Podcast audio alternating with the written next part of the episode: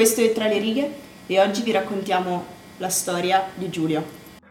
La prima volta che incontrò il professore era una bella giornata di fine ottobre. Percorse il viale di ghiaia che attraversava il boschetto di platani. L'edificio era grande, con ampie vetrate. Si fermò qualche istante a osservare la facciata. Poi entrò e salì al quinto piano. La luce morbida nei corridoi rendeva il posto lieve, ignara delle vite che dentro quelle stanze si consumavano. Lentamente. Ignara delle vite che dentro quelle stanze si consumavano lentamente. Quando arrivò davanti alla camera, guardò attraverso il vetro. Il letto, un armadio, una piccola libreria e uno scrittoio. La finestra prendeva un'intera parete e si affacciava sul giardino. Il professore aveva 75 anni. L'amnesia dissociativa e la fuga dalla realtà erano sintomi correlati alla diagnosi effettuata prima del suo ricovero in clinica, peraltro voluto da lui stesso. Dario Moretti era un uomo brillante. Aveva diretto la scuola di specializzazione che Giulio aveva frequentato molti anni prima. Le sue lezioni erano sempre affollate. Adesso lo vedeva dietro il vetro, seduto su una poltrona con una camicia bianca e una giacca scura guardava fuori.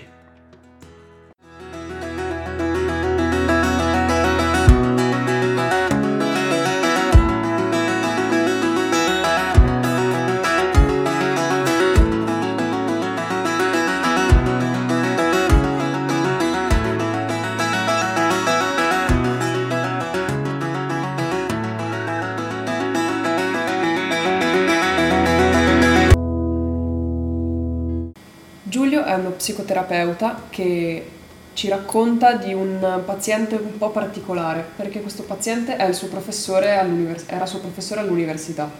Quindi lui si trova intrappolato in questo scambio, come, come una partita, come un gioco con questo paziente, in cui non si capisce davvero chi sta analizzando chi, chi è il malato e chi si deve quasi giustificare. Come se questo non bastasse, si trova a dover affrontare un sacco di situazioni complicate e particolari come il matrimonio fallito con la ex moglie, come l'incontro con una ragazza misteriosa e tante altre cose. Bentornati a questa nuova puntata di Tra le righe. In questa ottava puntata io, Cecilia Passarella, insieme a Margherita Marzari, vi racconteremo il libro che è Una specie di felicità di Francesco Carofiglio, il cui protagonista è Giulio, di cui ci ha appena accennato Margherita. Per sapere di che cosa parleremo nella sezione di arte, continuate ad ascoltarci.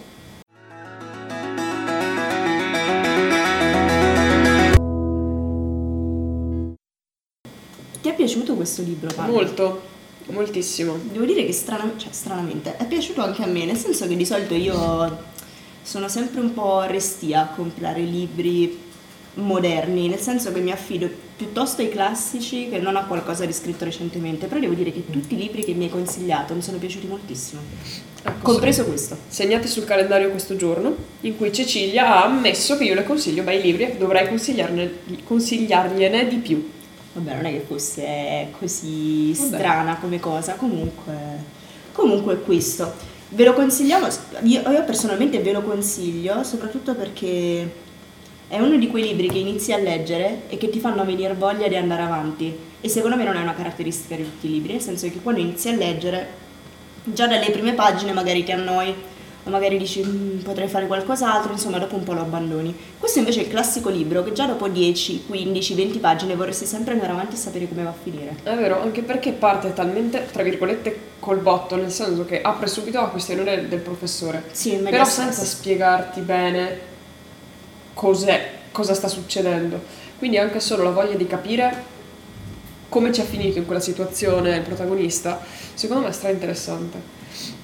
Tra l'altro una cosa divertente su questo libro, prima, prima mi hai chiesto perché l'ho scelto, dove l'ho trovato, eccetera. Praticamente è stato... giravo in libreria e stavo guardando tre libri di Caro Figlio, eh, di Gianrico Carofiglio, e ho visto questo titolo che non conoscevo. E ho detto, figo, mi ispira al titolo, non ho neanche letto di cosa parlasse.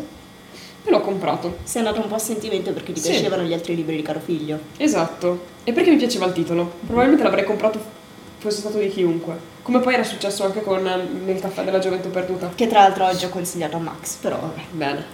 Che lo salutiamo Max qui esatto, che ci fa compagnia. ospite qui. voi non lo vedete ma Un ospite ci ascolta.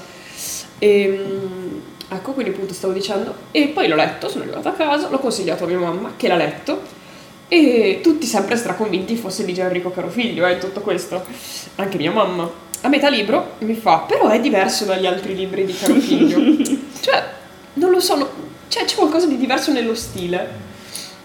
Dopo, una settimana dopo, mi chiama Iero Verona e mi fa, Marghe, ma non è di Carofiglio. Cioè è di Cioè, Carofiglio, ma di. Francesco Carofiglio, sì. Quindi c'è stato questo aneddoto abbastanza divertente. Che poi, sempre per In cui- spaziare un po' al di fuori della questione, è incredibile il fatto di come effettivamente tu abbia preso questo libro, libro, abbia pensato che era di Gianrico Carofiglio, poi una volta letto, tu abbia detto, però c'è qualcosa nello stile che non mi ricorda Carofiglio. Hai notato che ogni- libro effettivamente, cosa banale, ha un suo stile, però se dovessi dire in che cosa è diverso dai libri di Gianrico Carofiglio, lo sapresti dire? No. Anche perché in realtà il protagonista è molto simile sotto, sotto molti aspetti. Nel senso c'è sempre questa malinconia da vita sprecata di sottofondo, Sì. secondo me. sì, È vero. è tristissima questa cosa. Però, però non so, è, è questo mh, il fatto dello stile dell'autore che lo riconosci quando lo leggi, ma non sapresti dire cos'è quando vedi che manca. Non so, è un qualcosa. Vi diamo anche spunti di riflessione qui tra le righe, non solamente libri, questioni sterili, ci è piaciuto o non ci è piaciuto, vi diamo anche spunti di riflessione. Esatto, comunque proviamo a spiegare un po' meglio questa frase che mi è venuta un po' così, un po' a caso del malinconia da vita sprecata. Perché? Perché diciamo che il protagonista è il classico uomo di mezza età. Dico classico perché ricorda un po' tutti i protagonisti dei libri de- di Enrico Carofiglio, secondo me. Sì. Tipo l'avvocato Guerrieri. Ovvero, uomo di mezza età, abbastanza eh, soddisfatto dal punto di vista professionale, ehm, però che non ha mai sfondato davvero. Una vita abbastanza buona, però non è davvero felice. Matrimonio di solito fallito, o comunque in questo caso un matrimonio fallito, ha figli a cui vuole bene, però Sembra non se lì. ne curi più, cioè esatto, non se ha ne un rapporto meraviglioso. giusto. E quindi è sempre lì che sembra in attesa di qualcosa.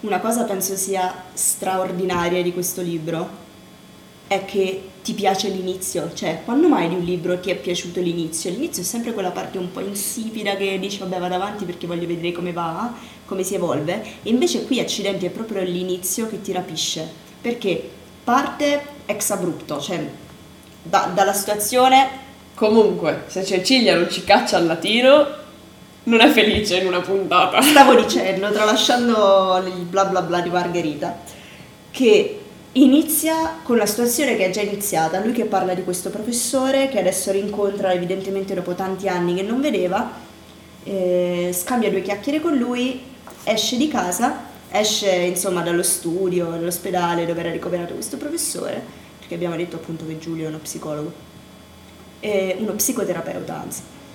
Tornando a casa si rende conto che la serratura di casa è rotta, le chiavi restano inceppate nella serratura e lui non riesce a entrare a casa.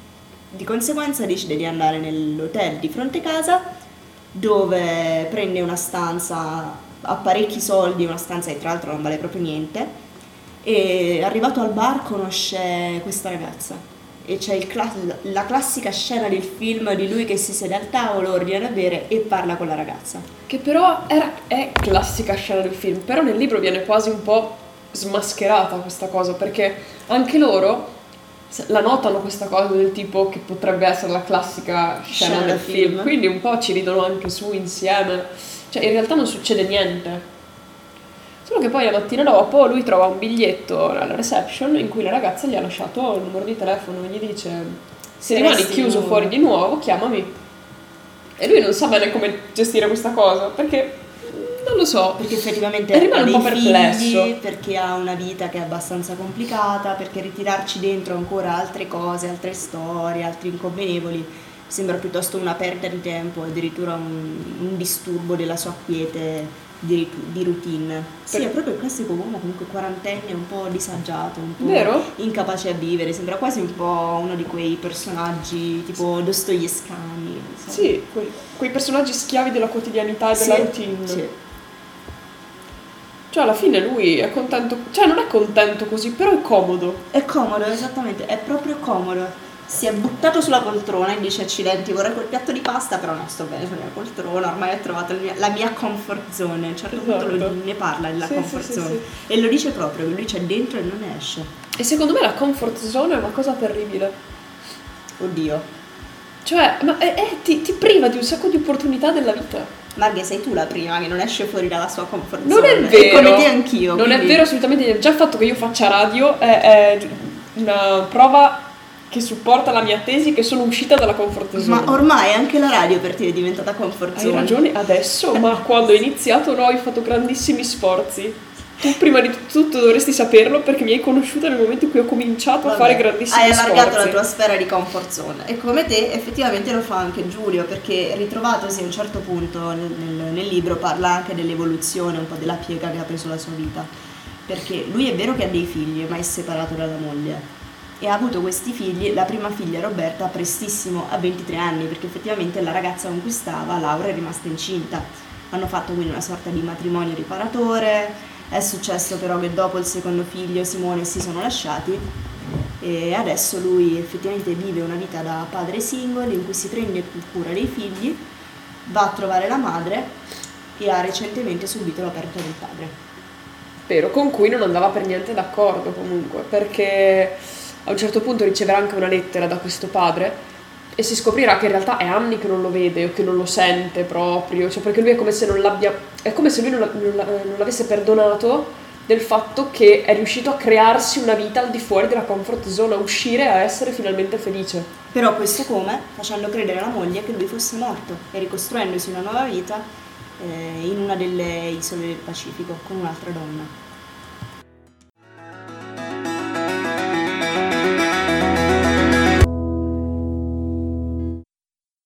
Un'altra figura molto importante all'interno del libro è quella del professore, il professore di Giulio, che ormai okay, ha finito l'università, quindi non è più il suo professore, ma lo riconosce nel momento in cui arriva a fare da psicoterapeuta a quest'uomo, a questo suo professore, che si trova in un ospedale, in una, in una casa di cura.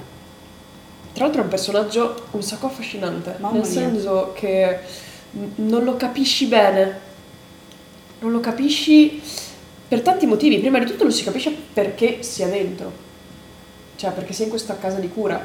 E neanche Giulio lo capisce, nel senso che lui è lì volontariamente. E quindi è proprio un po' il compito di Giulio cercare di capire cosa è successo per che, faccia stare così male il professore.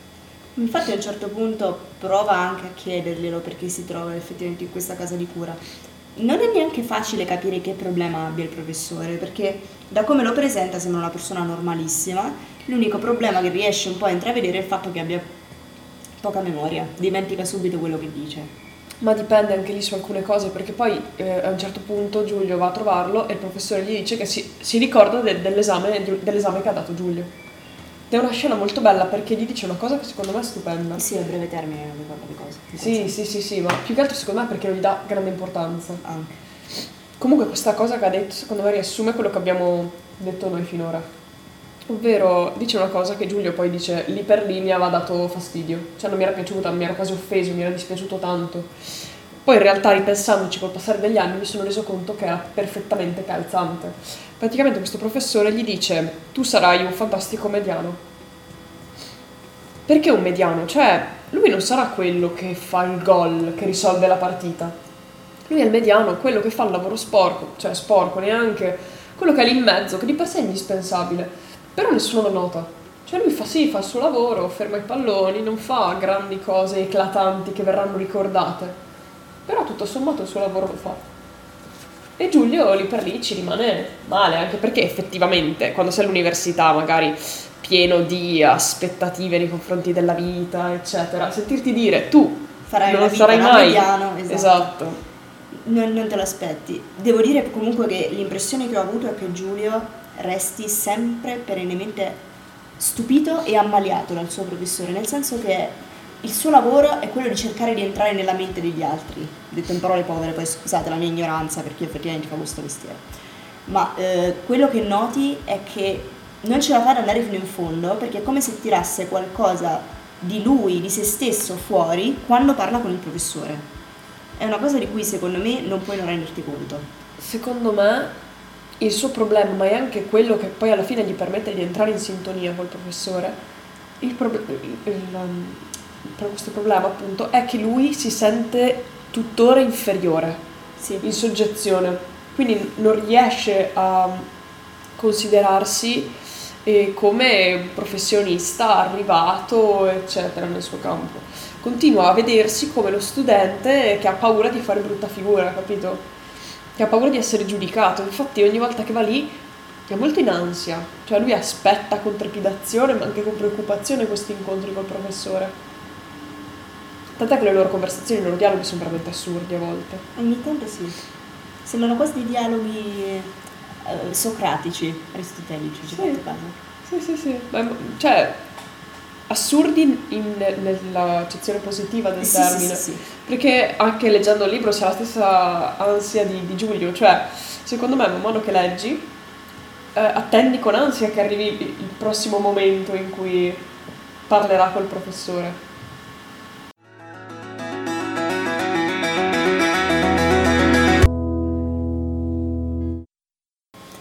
Cosa che mi ha fatto subito sentire a mio agio con questo libro è il fatto che il protagonista si chiami Giulio e mia sorella si chiama Giulia. Quindi io adesso rivedo un po' di mia sorella nel protagonista del libro e questa cosa mi fa, mi fa- mi fa un po' compagnia, è come se lo sentissi più vicino, mi piace. Ti manca tanto tua sorella. Cecilia ha un po' questo attaccamento morboso, però è una cosa molto tenera con sua sorella. Quindi basta tipo due giorni che è in vacanza e basta, cioè muore. Va bene, tralasciando questa cosa.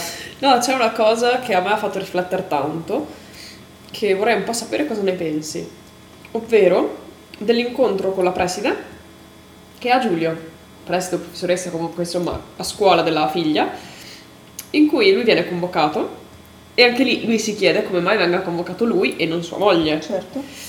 Viene convocato perché? Perché questa professoressa gli mostra una lettera che ha trovato nel cestino che ha scritto la figlia di Giulio a un suo fidanzato. Sì, un certo Si presuppone perché comunque Giulio non era al corrente di questa cosa. Questa lettera è molto personale, non vi diciamo nello specifico cosa c'è scritto, però è molto personale, insulta anche i genitori tra le altre cose. E la preside, e questa insegnante, non La so perché, preside, col- sì, sì, sì, la comunque, ok, preside. la preside, e la fa leggere a Giulio. E a te ha dato fastidio? Sì, cioè, mi, mi sono sentito un po' come si sente Giulio, ovvero, perché me la stai facendo leggere? Cioè, io come dovrei reagire, come dovrei gestire questa situazione? Allora, qui secondo me non si può non spoilerare però, eh. Va bene, dai, spoileriamo tanto. All'interno di questo bigliettino c'è anche scritto che insomma fa intendere che la ragazzina possa essere incinta. Stiamo parlando di una ragazza di 17 anni, che è per la legge comunque minorenne. Sì. Allora, considerando che questo biglietto l'ha trovato in realtà il bidello che poi l'ha fatto vedere alla preside, se tu fossi la preside non ti sentiresti un po' anche in dovere magari di contattare un genitore, non forse il modo in cui l'ha fatto questa preside Ecco. perché è sembrato molto invadente, però io penso che due scrupoli te li fai, nel senso magari puoi provare a dare una mano per risolvere una questione familiare? Beh, effettivamente sì, potresti. Allora. Ti impicci dei fatti degli altri, sì, ma involontariamente, nel senso che non sei andato a frugare nel cestino, qualcuno ti ha fatto presente questa cosa perché, cioè, sei la preside, non è che puoi passare, tipo, non è che questa cosa può essere... No, infatti secondo me il problema grave è alla base, ovvero il bidello che è andato ad aprire la lettera e a leggerla. Quello non doveva farlo, non sono affari tuoi, è privata. Prima cosa. Secondo, sì, la preside ha fatto benissimo a parlare con i genitori, doveva, a quel punto devi, ma non gli fai leggere la lettera, gli dici, guardate, secondo me sarebbe il caso che voi parliate con vostra figlia. Eh, vabbè, scusa, ma non è che puoi partire da, così, cioè, allora Sì. che fa? Chiami a scuola e dici, senti, parla con tua figlia, No, e tu un dici, minimo di ma tatto. fatti tu, eh, voglio dire, Ma no, un minimo di io con mia tatto. figlia. Digli, guardate, è in questo periodo, è strana, sembra che ci sia qualcosa che la preoccupa, parlatene. Però così è un po' superficiale la cosa. Eh, vabbè, ma non puoi comunque andare a fare una cosa del genere. Allora, è vero me. che ti impicci dei fatti degli altri, però secondo me fai anche la parte della persona superficiale, forse un po'... Cioè, a 17 anni un non po' 12. neglige- è un po' negligente effettivamente se secondo me se non, Non sono avverti la d'accordo. famiglia di ci vuole tatto per farlo per Eh, carità appunto. nessuno lo nega però secondo me era una cosa che andava fatta Dei proiettili di luce cristallina. Era una giornata meravigliosa. Poi riprese. Lei crede in Dio? Io... diciamo che abbiamo in corso delle trattative. Il professore scoppiò a ridere. Sorrise anche Giulio. È una risposta interessante. E lei? Crede in Dio? No, nessuna trattativa è in corso, per questo sono qui. Che intende dire? Lei prima mi ha fatto una domanda precisa, che io ho definito indiscreta, ricorda? Sì, certo. Parlandole di quel romanzo non intendevo eludere, ma rispondevo alla sua domanda. Perché sono qui e non a casa mia? Perché ho deciso di restare dentro questo istituto e non tornare alle mie cose?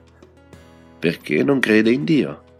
Diciamo meglio, perché arriva un momento in cui bisogna staccarsi dalle cose che hanno segnato le nostre giornate, la nostra vita, quelli che abbiamo pensato essere i nostri successi, persino i nostri dolori, a cui, come sa, ci si affeziona moltissimo. Restando a casa avrei rischiato di cercare Dio. E cosa c'è di male in questo? Nulla, per carità, ma l'avrei fatto per dare un senso al dolore, all'errore. Lo avrei fatto per codardia, perché cercare Dio e dare un nome agli errori, agli sbagli e al dolore avrebbe sanato la colpa, attribuendone la responsabilità al corso delle cose. Che Dio governa e non l'uomo.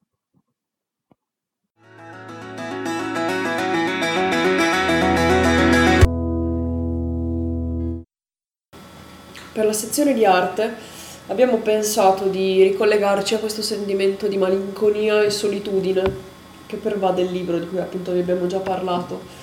E in particolare la scena del bar di lui che va al bar da solo e parla con questa ragazza. Non lo so mi sa di, di una scena molto triste ma di quella tristezza bella. Tristezza decadente. Da da da sì ma neanche perché boh tristezza decadente mi viene in mente il quadro dell'Assenzio anche però questa è più una tristezza patinata cioè descrivi so. la, la tri, mm, tristezza in ottamboli di Hopper Perfetto. Descritto. Perfetto. Descriviamo allora il quadro in ottamboli di Hopper. Innanzitutto eh, di Hopper diciamo che più o meno è collocato tra la fine del 1800 e gli anni 50-60 esatto. del Novecento e in ottamboli è sicuramente il suo quadro più famoso. Assolutamente. E appunto si vede mm, questa, questo bar, cioè, allora è una strada, una piazza, secondo me è un incrocio un è un incrocio e è eh, questo bar visto da fuori con queste grandi vetrate, quindi si vede dentro e ci sono delle persone, in realtà più di una, all'interno di questo locale. Due al bancone, il barista e un'altra persona eh, che dà la schiena all'osservatore che sta guardando fuori dall'altra vetrina. Sì, un po' defilata. Esatto. Però si percepisce che queste persone sono sole anche se sono più Insieme. di una, esatto. Cioè, in particolare i due al bancone stanno parlando tra di loro. Però non lo so, io non credo che siano andati lì insieme, io credo che sia una scena tipo quella del libro. Cioè che si sono incontrati lì e si sono messi a parlare. Una scena quasi da La La Land. Sì! Più o meno. Più o meno, tanto per ricordare le scene del film. Mi piacciono soprattutto i colori di questa, di questa immagine, nel senso che si vede che non vuole essere esplicitamente realista. Ok, diciamo che riprende un, uh, effettivamente un, un, qualcosa di reale, lo fa con dei dettagli anche piuttosto studiati, però si vede che lo stile vuole essere piuttosto fumettistico, ma non realistico. Non so, non so se te hai dato questa stessa impressione, magari sono io che sì, sto facendo. Beh, sicuramente non paranoia. c'è un grande realismo in questo quadro, per quanto Secondo me perché punta tanto sul, sull'interpretazione, cioè sulla sensazione, mm, cioè su ciò che si percepisce. Grazie, effettivamente mancava oggi questa cosa. Devo, devo, devo sempre metterle in evidenza le tue S, mi sembra giusto. Tra l'altro, già che ci pensi tu a prendermi in giro per come parlo, ne approfitto anche per scusarmi della mia voce di oggi. Per quella dovremmo scusarci entrambe, penso tutti i giorni, però dai, ormai ci avranno fatto l'abitudine. È che come, come, ho raccontato a Cecilia appena arrivata, oggi ho perso la battaglia con la primavera e con l'allergia, quindi... Così. E quindi oggi Marghe si sente sconfitta, si sente anche lei un po', un po' triste. Esatto, un po' triste e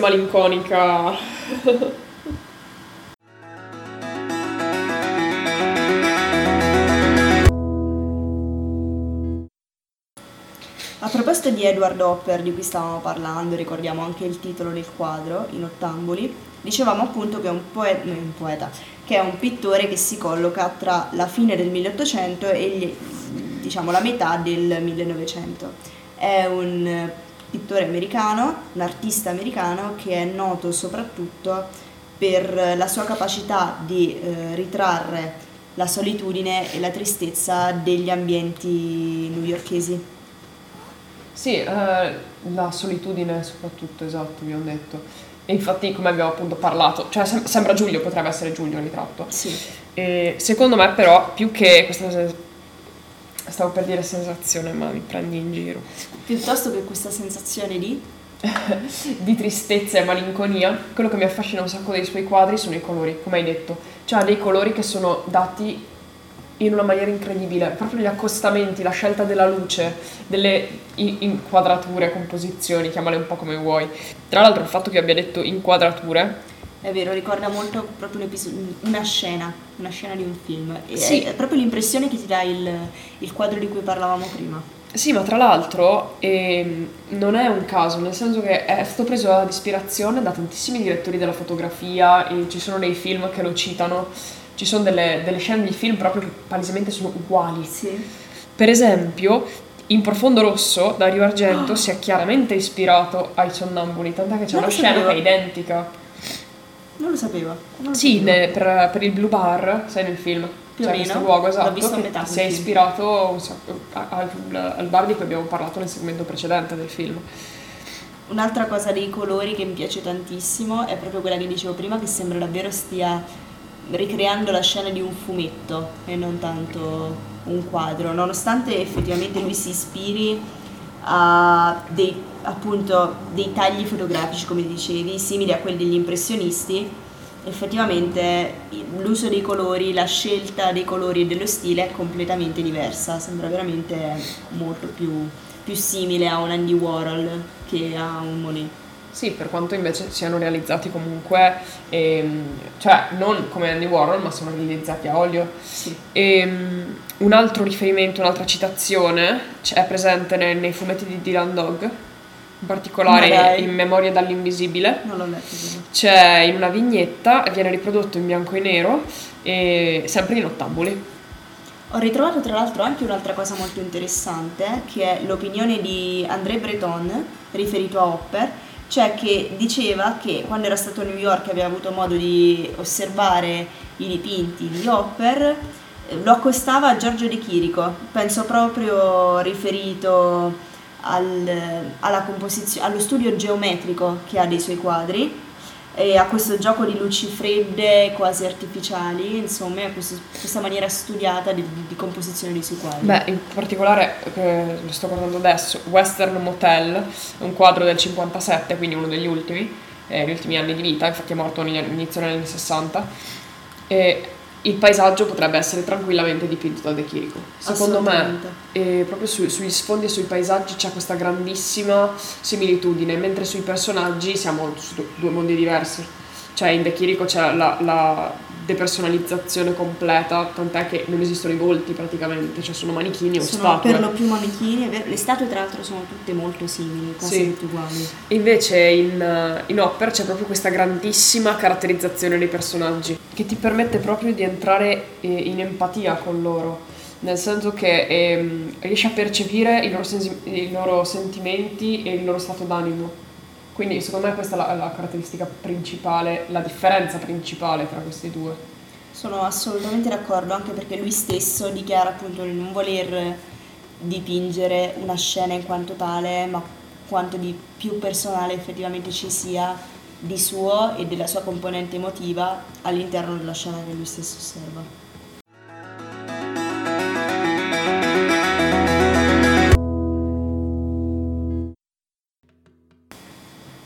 Mi sembra incredibile che sia già finita un'altra puntata. Lo diciamo sempre, lo so, Sì, è po- scontato, però è. Potremmo davvero- non registrarli i saluti ogni volta, potrei prendere questa tua frase e incollarla alla fine di ogni Va puntata. bene, finalmente siamo arrivati alla conclusione di questa puntata perché non ne potevamo più, allora, diciamolo così. No, dai, era più carino. Vabbè. Ok. E invece, come dicevamo prima io e Cecilia, un po' questa è la- l'ultima stagione che faremo insieme. Per colpa mia, perché è sempre colpa mia. Per partito preso ormai è sempre colpa tua. Esatto. Perché appunto l'anno prossimo da Roma vi penserò tanto. Per spirito di non contraddizione è sempre colpa tua. O anche un po' forse per deformazioni professionali, non si sa se, se può centrare anche questo. forza dell'abitudine. cioè, Esattamente, cioè. sarà quello forse. Comunque, intanto abbiamo ancora qualche puntata da passare insieme e saranno bellissime, sono sicura, sarà divertentissimo e voi continuate ad ascoltarci, a seguirci, a volerci bene o no, come volete. E prossima puntata, martedì prossimo, sempre alle 19, sempre su Samba Radio. Ma non vi anticipiamo il libro di cui andremo a parlare perché sarà una sorpresa, anche per noi. Ciao!